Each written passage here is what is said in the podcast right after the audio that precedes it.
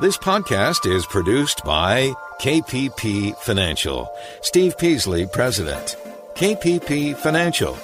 Independent thinking, shared success. And now today's podcast. Good afternoon, fellow investors, and welcome to Invest Talk. This is our December 7th, 2020 edition of Invest Talk, and I'm excited to have you for this hour. Hopefully, I can give you some perspective, some information that can guide you a little better in making your money and investment decisions. And there's a wide array of topics that we can talk about uh, in the news and it might be easy to forget that today marks the 79th anniversary of the attacks on Pearl Harbor. And this is an event that really dragged us into World War II, you know, the end of the last fourth turning, right? The the winter cycle. And you know, now we're in the midst of the, the next one, right? The next fourth turning, this next time where uh, the world's changing. And I think we all feel that. And COVID was kind of that spark that has pushed us into a new direction, both uh, monetarily, geopolitically, etc. And we're entering the final year, now in the final uh, month of this crazy year that I think is going to be a spark for the next 10 years. And you know, I think in in this anniversary today, it's important to step back we get so caught up in the minutia of individual companies and sectors and what is the next type uh, company or asset class or news story that might hit the the airwaves. And we tend to forget. We don't step back and look at broader cycles and the history of different events that can really spark a sea change, right? And so many people are colored by what's happened over the past two, three, five, ten years. And they think that is what the world is going to look like, especially on the investment side, the next three, five, ten years out. And the reality is, is that in a lot of ways, it's going to be very different. Some ways it's the same, but in most ways, it's going to be different, right? The previous, think, go back to 2010, okay? And think from 2000 to 2010. And think of 2000, we started off with the tech bubble, right? Entered the 2000s with the tech bubble. That crashed, right? NASDAQ went down 70%. Then you had this huge housing bubble. And then that crashed, created the financial crisis. Okay? Which was, th- so think about how different that period was than the 10 years before that, the 90s, which was all pretty much positive. You had a little bit of a rough time early in the, in the 90s, but most of the 90s was nice bull market, quiet geopolitically. And then you had 9 11 in 2001 right? And now to the, think 2010 to 2000 to, to, to you know before COVID, what that was like. Huge central bank intervention. You had the Trump election and and that craziness that went with that. And then the equity markets, right? Consistently rallying, bond yields consistently dropping. So just think back to the last few 10 year cycles and understand that guess what? The next 10 years is going to be very different. So you have to think that way. You have to think, hey, just because X was working over the past 10 years doesn't mean it's going to be working here in the future. I've talked about this before. Inflation picking up, M2 growth dramatically rising, fastest level since the world, sorry, Civil War. It's hard to think back that far, right? None of us were alive then. But that's where we are today. And so when you're making your investment decisions, when you're developing your strategies, you have to keep history in context. And do your best. I know it's hard, but do your best to provo- to to prevent yourself from having what is called recency bias. Right? What happened last year? Or what happened the last two, three years? That's recency bias. Chasing returns, chasing the, the, the hot stock or hot sector. That doesn't mean you don't do any of that. Doesn't mean that you ignore those areas. But just go into it with a historical context in mind. And know that don't overweight yourself just because it's interesting or exciting. You know, I got an email over the weekend uh, from somebody in the UK. Said, "What do you think of this portfolio?" And it was all electric vehicle stocks, right?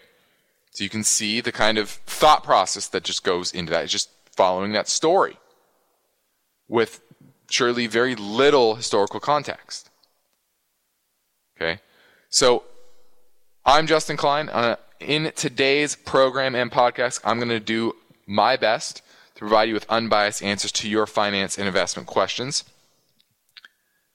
I'm ready to take your calls. I'm going to help you develop strategies, give you perspective and data that will help drive your thought process and thus investment decisions. So 888 chart 888-992-4278 is how you get through and ask your question on today's show. Let's check in on the market real quick. S&P down 7 points today. Very modest down day. Nasdaq was was up up decently, but what was interesting was a lot of the FANG names were down, right? Facebook, or sorry, Google, uh, Amazon was down. Um, Netflix, I believe, was down. and that was up. But there was a lot of those FANG names that were that were down uh, today, which was interesting to me, even though the Nasdaq was was strong. So continue to see. You know, to me, this is kind of a, a sideways uh, day. What was the most interesting was gold. Gold had a very good day, uh, despite the dollar kind of not doing much. Remember, gold's been oversold. You had this pullback, and I think it might have ran its course here. Now let's go to our first caller question and discuss STLD with Jim in Indiana. Yep, STLD. I'm. Uh, I've been watching it for a little bit. I've got some, um, not a whole lot, but a little bit, mm-hmm. and I'm just kind of wondering what your thoughts are. And uh, it's got a nice little upswing right now, and how long that might last. Okay. Well, looking at Steel Dynamics, this is one of the largest manufacturer of flat rolled bar and rail steel and recyclable, recyclable metals uh, and scrap metal. 2.6% dividend earnings this year down 17% to $2.58. Expected up next year to seven. Uh, sorry, seven percent to $2.76. Even before COVID, they were struggling. Right? You look back to the fourth quarter of last year, sales were down 19%, earnings down 53%, and that's that's my issue here is that they came into this week and while the demand for steel is likely to go up and I like metals and raw materials more than most sectors in the market right now. My issue is that steel is very competitive uh, and there's very little competitive advantage that Steel Dynamics has. And that's my main issue. Uh, and after this recent run, especially, right, it is up from a 52 week low of $15 a share to 38 Still well below its 2018 high of around $50. But after this run, the fact that it has very little economic competitive advantage, you know, I'm not a fan of it. Return equity longer term kind of gyrates depending on the market environment. And so, you know, it's okay. It's always has solid positive cash flow. I don't like it after this run, and it's it's certainly not my favorite within the within this specific industry, especially the metals or sorry the material sector as a whole. So. I just don't love it. it po- it's positive technically. It could absolutely continue to still run, especially if the dollar gets weaker, especially if materials continue to go up. There's nothing wrong with it in that sense. It's just not my favorite within the space. So what I would do is I would have a tight stop on it. The 50 day moving averages would, would be my stop. Okay, right now it's about 33 and change. That's obviously going to rise over time, but that would be my stop. If it breaks below that 50 day, then I would be out. You're listening to Invest Talk. I'm Justin Klein, and in large parts of the country, winter is just about here. It's already been some cold weather through in many parts, and the holiday season has begun. So while we adjust to a new way of celebrating, we should remember the task of building our financial freedom must continue at all times. So this goal requires information, perspective, and effective strategies. So let's talk about what is ever is on your mind. Your participation is an important part of the mix, so we're taking your calls live at 888 99 chart.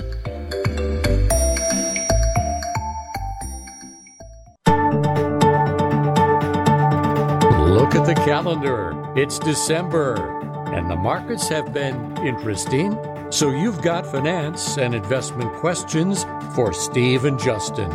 The Invest Talk phone lines are open, and your calls are welcome now. Invest Talk 888 99 Chart.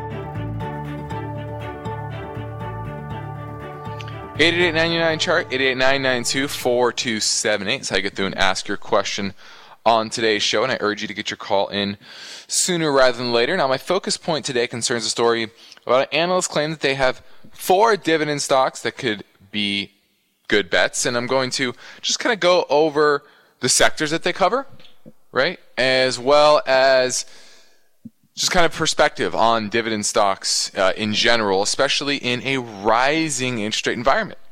That's what we have now. I know it probably doesn't seem like it. Your mortgage rate's not going up. The average mortgage rate hasn't really gone up too much. But if you look at the trend of treasury rates, that is certainly the case. Uh, now, that always could change, but for now, we have a rising interest rate environment, and we have to understand dividend stocks in context to that. So I'm going to focus on that here in a minute, but also I want to touch on those that have been pushed into retirement this year, especially the baby boomers. Many have been offered early retirement. In fact, if you look at statistics, about 3.2 million boomers will retire here in 2020, either voluntarily or involuntarily. And that's the highest number of boomers retiring since the first boomers, the oldest boomers, started retiring in 2011. That was averaging about 2 million boomers each year. And this year we're about 3.2, so about 60% more.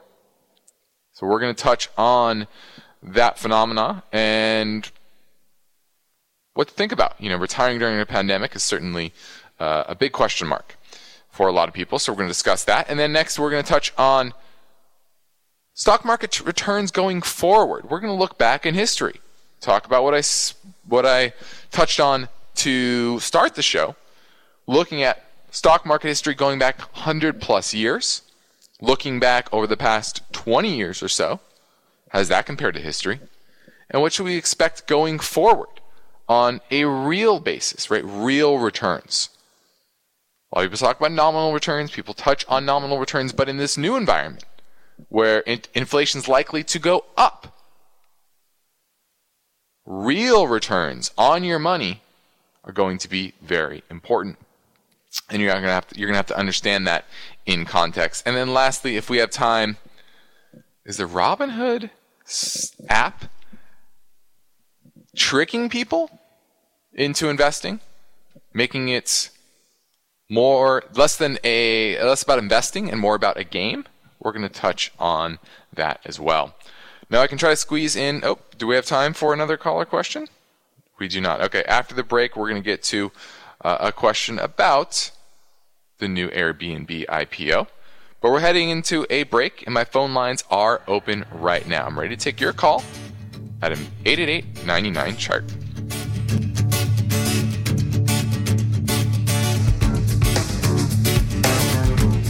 Why are earnings so important? What does that mean, earnings per share? Or what's your question? Why not ask it now at 888 99 Chart on Invest Talk?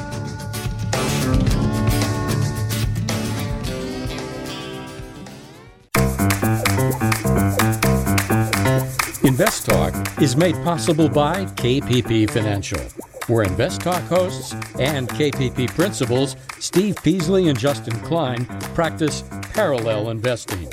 That means Steve and Justin's accounts participate with client investments at equal prices and percentages. You can learn more about parallel investing at investtalk.com. Let's go to Roberto in Washington, D.C. He wants to talk about the new Airbnb IPO. So, Justin, thank you for taking my call. Sure. Um, so, yeah, I wanted to ask you about your thoughts on the new upcoming new IPO. Uh, I know that uh, you know these, these IPOs are, are tricky at the beginning because they're so hot. So, um, you know, regardless, I probably wait a couple weeks to see how the trading goes and um, see how the the price reacts uh, with it being so hot. But regardless of that, what do you think of it moving forward? Um, I think the ICO price is around 56 to 60. So just wanted to see your thoughts of it uh, on it moving forward, and especially in this, you know, all these hotels and stuff. What the future of, it? Do you think it's going to be based off of valuation? And um, yeah, uh, I'd like to hear your thoughts on that. Sure. Uh, you know, I like the home sharing, and Airbnb is certainly certainly the leader in this space. Now, remember when you're looking at an IPO, so many people look at the price of the stock and they think, okay, what's that's the value. Well, no, it's the value is what the, what the market cap is going to be. It's about 42 billion dollars if it raises money at that uh, $60 a share mark.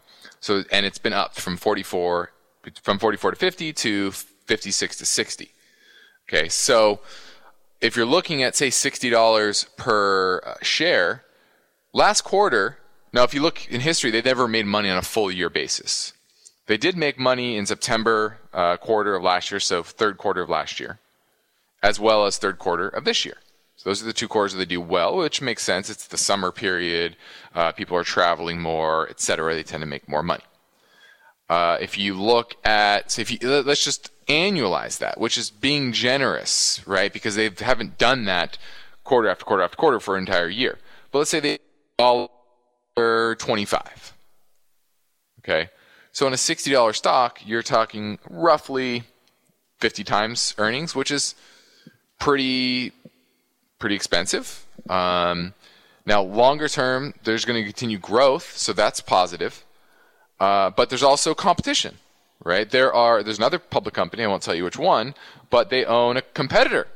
It's not a pure play, right? They own a competitor to Airbnb that does the same type of thing. So there are other avenues to rent out your home or rent out someone else's home.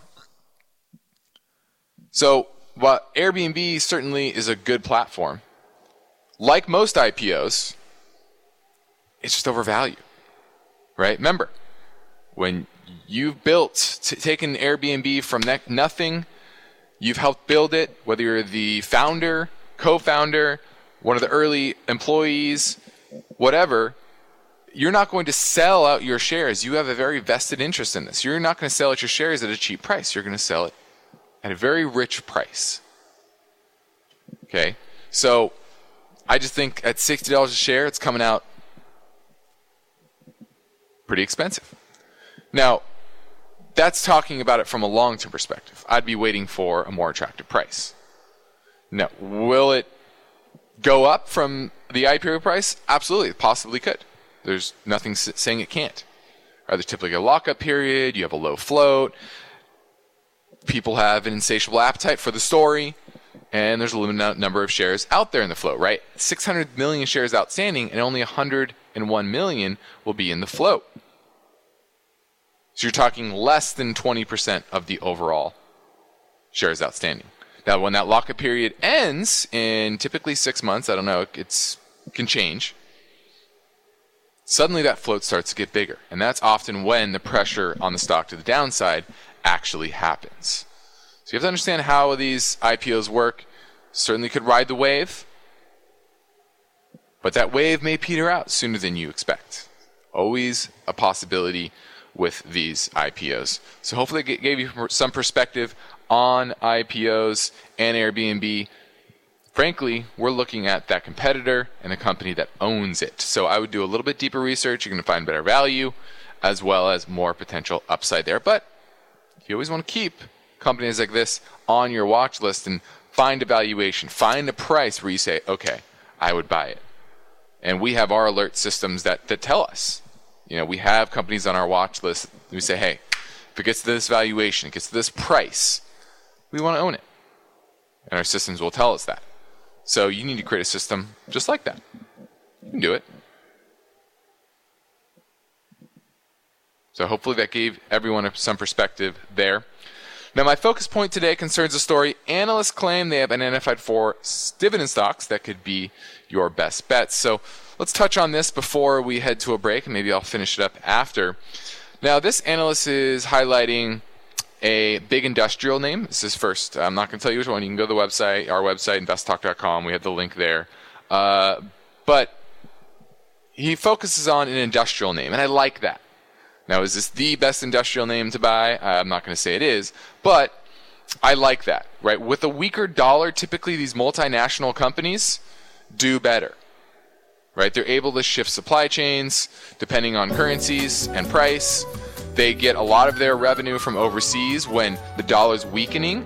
That actually is a good thing, right? Because those foreign currencies translated back into dollars are higher. So multinationals tend to do very well. And I also think there's going to be some incentives for these type of companies to onshore manufacturing, and that will help their business. I'll finish it the after the break. but give me a call at 888 chart. eBay Motors is here for the ride. Remember when you first saw the potential? And then through some elbow grease, fresh installs, and a whole lot of love, you transformed 100,000 miles and a body full of rust into a drive that's all your own. Look to your left, look to your right. It is official. No one's got a ride like this. There's nothing else that sounds like, feels like, or looks like the set of wheels in your garage. With over 122 million parts, you can make sure your number one ride or die stays running smoothly, so there's no limit to how far you can take it brake kits, turbochargers, engines, exhaust kits, roof racks, LED headlights, bumpers, whatever your baby needs. eBay Motors has it. And with eBay Guaranteed Fit, it's guaranteed to fit your ride the first time, every time, or your money back. Plus, at these prices, well, you're burning rubber, not cash. Keep your ride or die alive at ebaymotors.com. Eligible items only. Exclusions apply. At this point, I think almost everyone has heard how generative AI promises to bring us to the next industrial revolution. AI is already shaping society with an impact on daily life that echoes the transformative significance of electricity or the internet. As we take steps to embrace the potential of generative AI, we need to remain vigilant with regard to its exploitability. This is where HackerOne comes in. HackerOne's AI Red Team addresses the novel challenges of AI safety and security for businesses that are launching new AI deployments. The HackerOne approach involves targeted offensive testing by harnessing the collective skills of ethical hackers who are proficient in AI and prompt hacking. In short, AI red teaming is the practice of stress testing AI models and deployments to make sure they can't be tricked into providing information beyond their intended use, and that security flaws can't be exploited to access confidential data or systems. HackerOne seamlessly integrates with your existing tools to enhance communication and collaboration across development, security, and IT teams. So, stay ahead of the game in the battle against cyber threats with HackerOne's attack resistance platform. Learn more at hackerone.com. That's H A C K E R O N E dot com, hackerone dot com. Your objective is to work hard, plan well, and achieve financial freedom, right? You're in luck because Justin Klein is here now, ready to take your finance and investment questions. Call 888 99 Chart.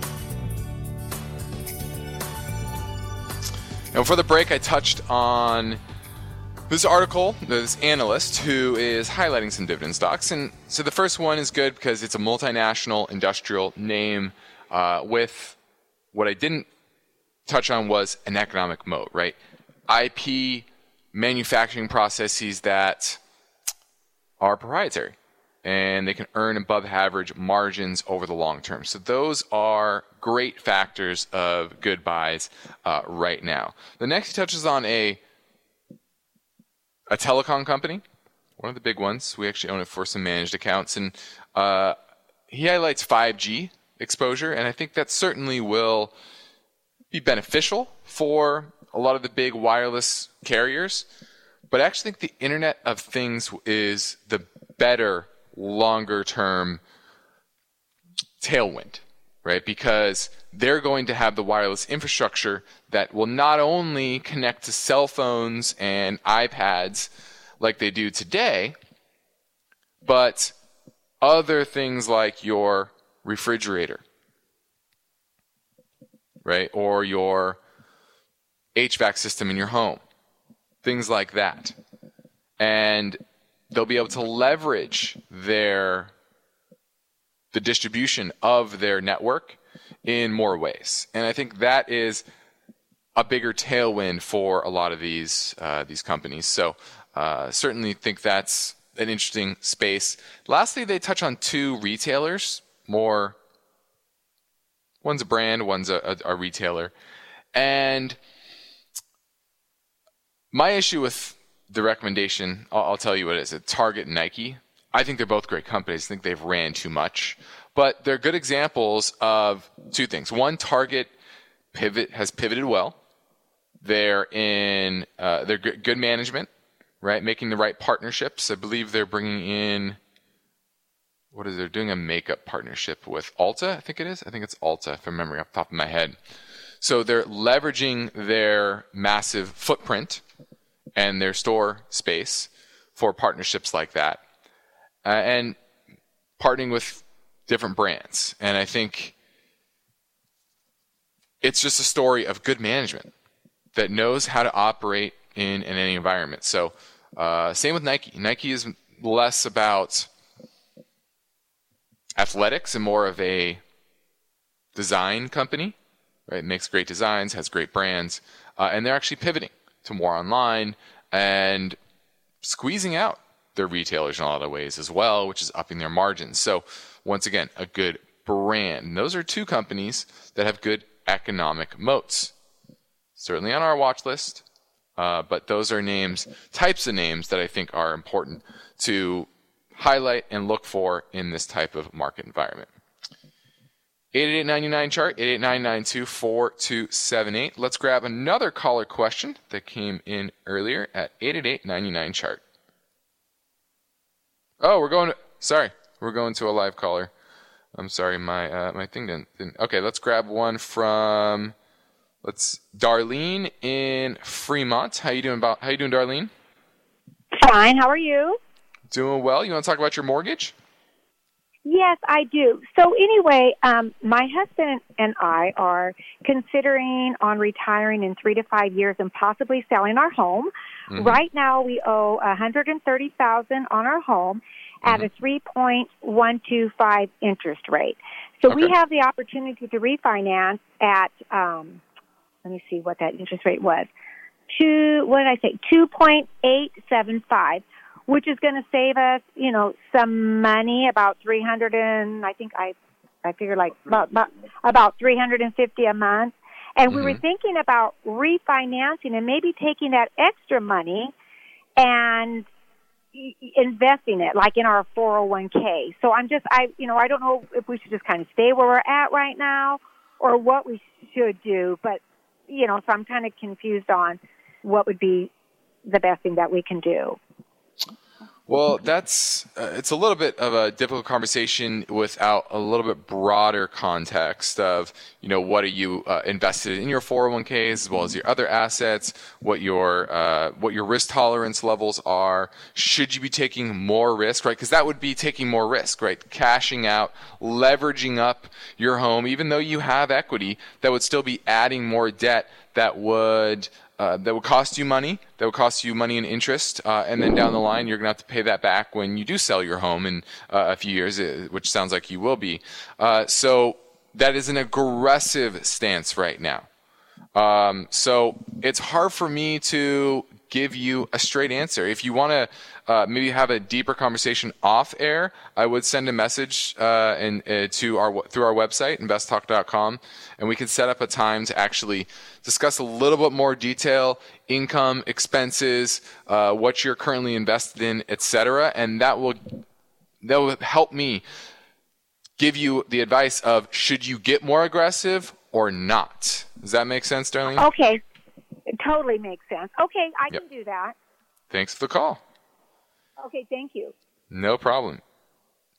Great, great question. I get those questions all the time, uh, you know, at the office, off air. And, you know, individual asset allocation decisions like that, that are talking about a small slice of their money, a small little, little turn.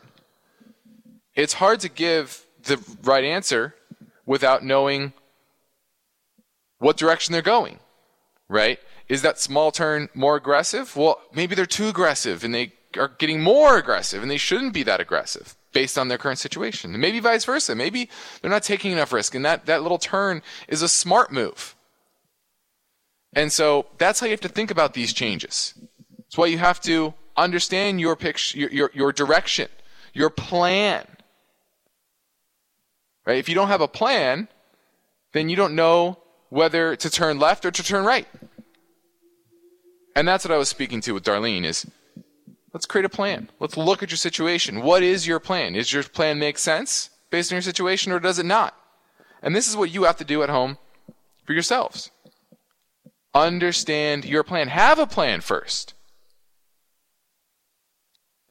If you don't have a plan, then you're just out there doing things at random. And you're not going to get anywhere. Especially where you really want to go, which is financial freedom. So you need to set that plan in motion. Then you reassess every few months, every six months, every year. Which way should I turn? Should I make little tweaks to the left, little tweaks to the right, etc.? Hope that helps. Hope that gives you some context, and I'm looking forward to talking talking to Darlene here, hopefully coming up this week. 888 chart 888 We have about 15 minutes left in the show. So let's touch on our next talking point, which is in relation to this. And I talked at the top of the show about how since 2011, when the oldest baby boomers retired, those born between 1964 and 60, uh, 46 and 64, excuse me, when they first turned 65, about 2 million baby boomers retired each year since then. But this year, about 3.2 million. Some voluntarily, and many involuntarily because of the pandemic. And if you look at the studies by the Pew Research Center, the primary contributor to the increase in retirement from the baby boomer population is job losses associated with COVID 19. Now, if you look back, the Society of Actuaries found that more than three quarters of retirees are doing the same or better financially in retirement than they thought they would while they were working. Another study by the Employee Benefit Research Institute says 77% of retirees reported feeling either very or somewhat confident about having enough money to live comfortably throughout their retirement years. Now, both those survey, surveys were conducted last year and early in 2020, so before the pandemic. And certainly the markets were doing well, so that probably colors their vision a little bit. But what shows you is that many people who maybe hit retirement a little earlier than they expected, maybe feel a little anxious. Based on the studies, most retirees are in pretty good shape. So it might not be as scary as you think. But don't allow yourself to get caught up in certain things that you can't control, like the pandemic. But what can you do? What can you control? Well, First thing is Like the call, like I said to the caller, we got to create a plan. Got to set a budget. Got to reduce debt. Got to manage your taxes. Plan for long-term care. Timing of Social Security benefits to maximize those, those benefits. All of those factors are things that you can control. Your job situation, for the most part, you can't control, especially later in life, right? It's hard to shift careers, get a new job, especially if you're getting into your 60s. It's more difficult. And so it makes it even more important to have the proper plan. Have a, an emergency fund. Have a plan for your home. Are you going to sell it? Are you going to stick with it? Right? That caller, Darlene, they said they're going to sell it in a few years. They're going to downsize. What? How much money will that likely free up? What are you going to do with that money?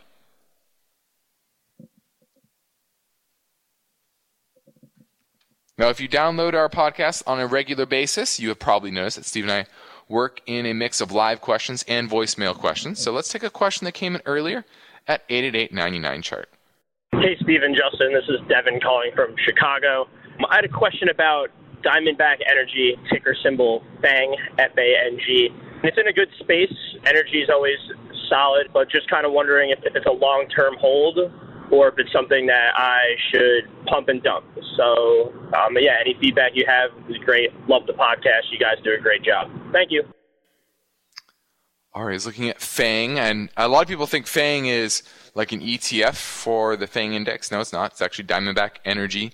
This is about a seven billion dollar market cap. It's a E&P company, and meaning exploration and production and it's an independent oil and gas producer in the U.S., mainly in the Permian Basin. Basin, and certainly with the downturn in energy recently, they've been down on their luck. Uh, earnings went from six dollars and forty-five cents last year to only two dollars ninety-one cents this year. Supposed to get back to about four dollars per share in earnings next year. At price of the stock right now is forty-five dollars a share. Uh, their balance sheet is is decent. Uh, it's not terrible. Not too much leverage, and that's really what I look for in this in this space: is how much leverage is the company employing with their balance sheet? Have they overstretched themselves? All oil companies right now are having tough times, so it's you can't mark them for that. But are they going to be able to get to the other side of this cycle? That is the bigger question. Now, one thing I don't like about this company is that they continue to issue shares and their cash flow is negative. Free cash flow, excuse me. Operating cash flow positive. But they're obviously plowing that back into capital spending and they're issuing shares to kind of sustain this. And that's better than piling on too much debt. They certainly have some debt. Uh, but that's my biggest worry here. Now, is it good? Eh, it's okay. Historically, its return equity, return assets have fluctuated dramatically, but nothing has nothing really stand out to me. So, well, it's okay. I think it's relatively undervalued. It's just not my favorite in the space. So what I'd be doing is saying, okay, how do I upgrade from this? How do I get a bigger, more established name with a better balance sheet, with more history of better profitability, better cash flows, better dividends. Okay? So that's the way I would be thinking about it. It's not a bad name, but unless I have another a mix of a few other bigger companies, right, with like I said, better assets, then I'd be looking to upgrade to one of those. Let's grab another voice bank question that came in earlier from Atlanta. Hi, this is Ari in Atlanta. I'm actually calling because I wanted to include my daughter, she's 15, in investments, but I don't know how I should get her started. So just wanted to put a question out. Thanks. Bye. Well, the first thing I would say is if she has a job, I would try to open up a Roth IRA for her if she can. She doesn't have, she doesn't have to actually fund it. But if she can just have a little bit of a job, earned income, whatever that is, you can put that money into a Roth IRA account. Okay. So I would think about that if you can. And having a little part time job, not a bad thing. I know it might be a little harder than usual right now, but I think that'd be good for her. Next, if that's not the case, she doesn't have a job, then just I would open a brokerage account uh, for benefit of maybe her name. Now, Steve and I differ a little bit on new investors. I always think, especially in today's world, now with no commissions, it's easy to put a few hundred dollars in, get them used to investing. And I like to invest in individual companies. Steve would probably say indexing, but I like the individual company route because it allows young investors to start to understand how companies work, invest in the companies that they like, right? Maybe they're on TikTok a lot and they want to buy uh, Oracle, right? Uh, maybe they're on Instagram, they want to buy Facebook, right? Maybe they have an iPhone, they love Apple, they want to buy Apple. And it gets them a little more involved in, in connection to stock market and then the real life things that are happening. So that's the way I would get them started and start to learn, but with a very small dollar amount. This is Invest Talk. I'm Justin Klein, and we have one goal here each and every weekday is to help you achieve your own particular version of financial freedom. So our work continues after this final break. So get your questions in now at 888 99 chart.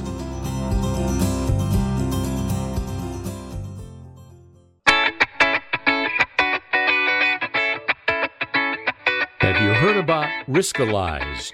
It's a brief question and answer form that you fill out online. Steve Peasley and Justin Klein will also get a copy of your responses. They can use the Riskalyze results to help you formulate a strategy that fits your investing risk tolerance. Learn more anytime and take the Riskalyze quiz at investtalk.com. Hi, thank you for taking my call. Just a quick one.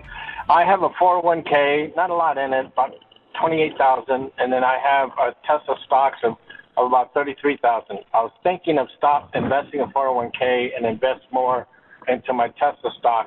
I invest about $600 a month, and I get a 15% discount on my Tesla stock buy. So can you uh, give me an answer on that, please? Thank you.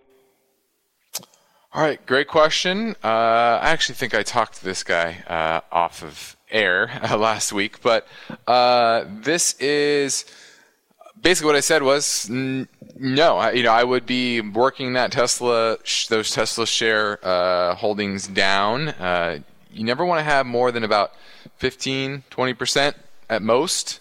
Probably closer to 10 or 15 actually in your company stock, especially. He works for Tesla, so there this is not a situation where you want to be adding to Tesla. You want to be lowering your exposure to your company stock. Right? Any company could be the next WorldCom or Enron, especially a Tesla who has a history of shoddy accounting practices and business practices and uh, securities fraud, right? So this is a name you want to be lowering your exposure to, not increasing it. Thanks for the call.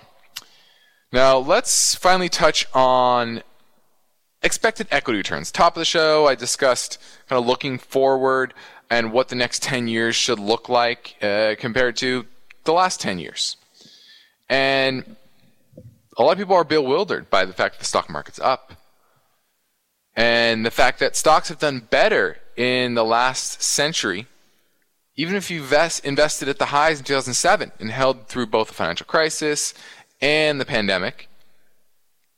And since then, stocks have annualized about 7.3% above inflation, real returns after inflation, including dividends. That's far better than the 6.5% real annualized return in US stocks from 2000 or sorry, from 1900 to the start of this year. So,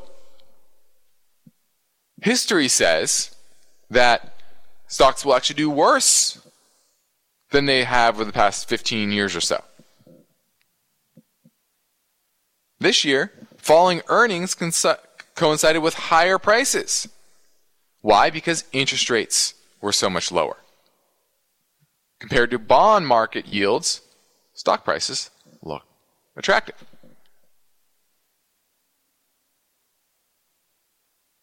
Now, the market is assuming that 2020 is basically a write off. That next year, 2021 earnings will be about 4% above last year's earnings. And 2022 will be where about 2021 was expected to be before the crisis. So that's what the market is now pricing in. And that's why you're seeing such higher prices. Now, one big factor is that there's typically no alternative, especially over the last decade. With treasury yields being pinned close to the 1% level, stocks look attractive in relation. Now, if you go back to 2000, 10 year treasury yields then were 6%. While U.S. dividend yields, stock market dividend yields, reached an all time low of just 1%. So comparatively, it was much, much, much, much, much, much worse. Now, since the dot com bubble high of March 2000, stocks have had a poor return compared to history, only 4.9% annualized. Right? See, this is why it's important to look at different time frames and understand in context. Now, mainly the poor performance is because valuation came down. Valuations came down dramatically. Forward PE came down by a third from 2000 to 2007, even though earnings rose 68% over that time frame. Right? So that's why I talk about with multiples contraction, contracting.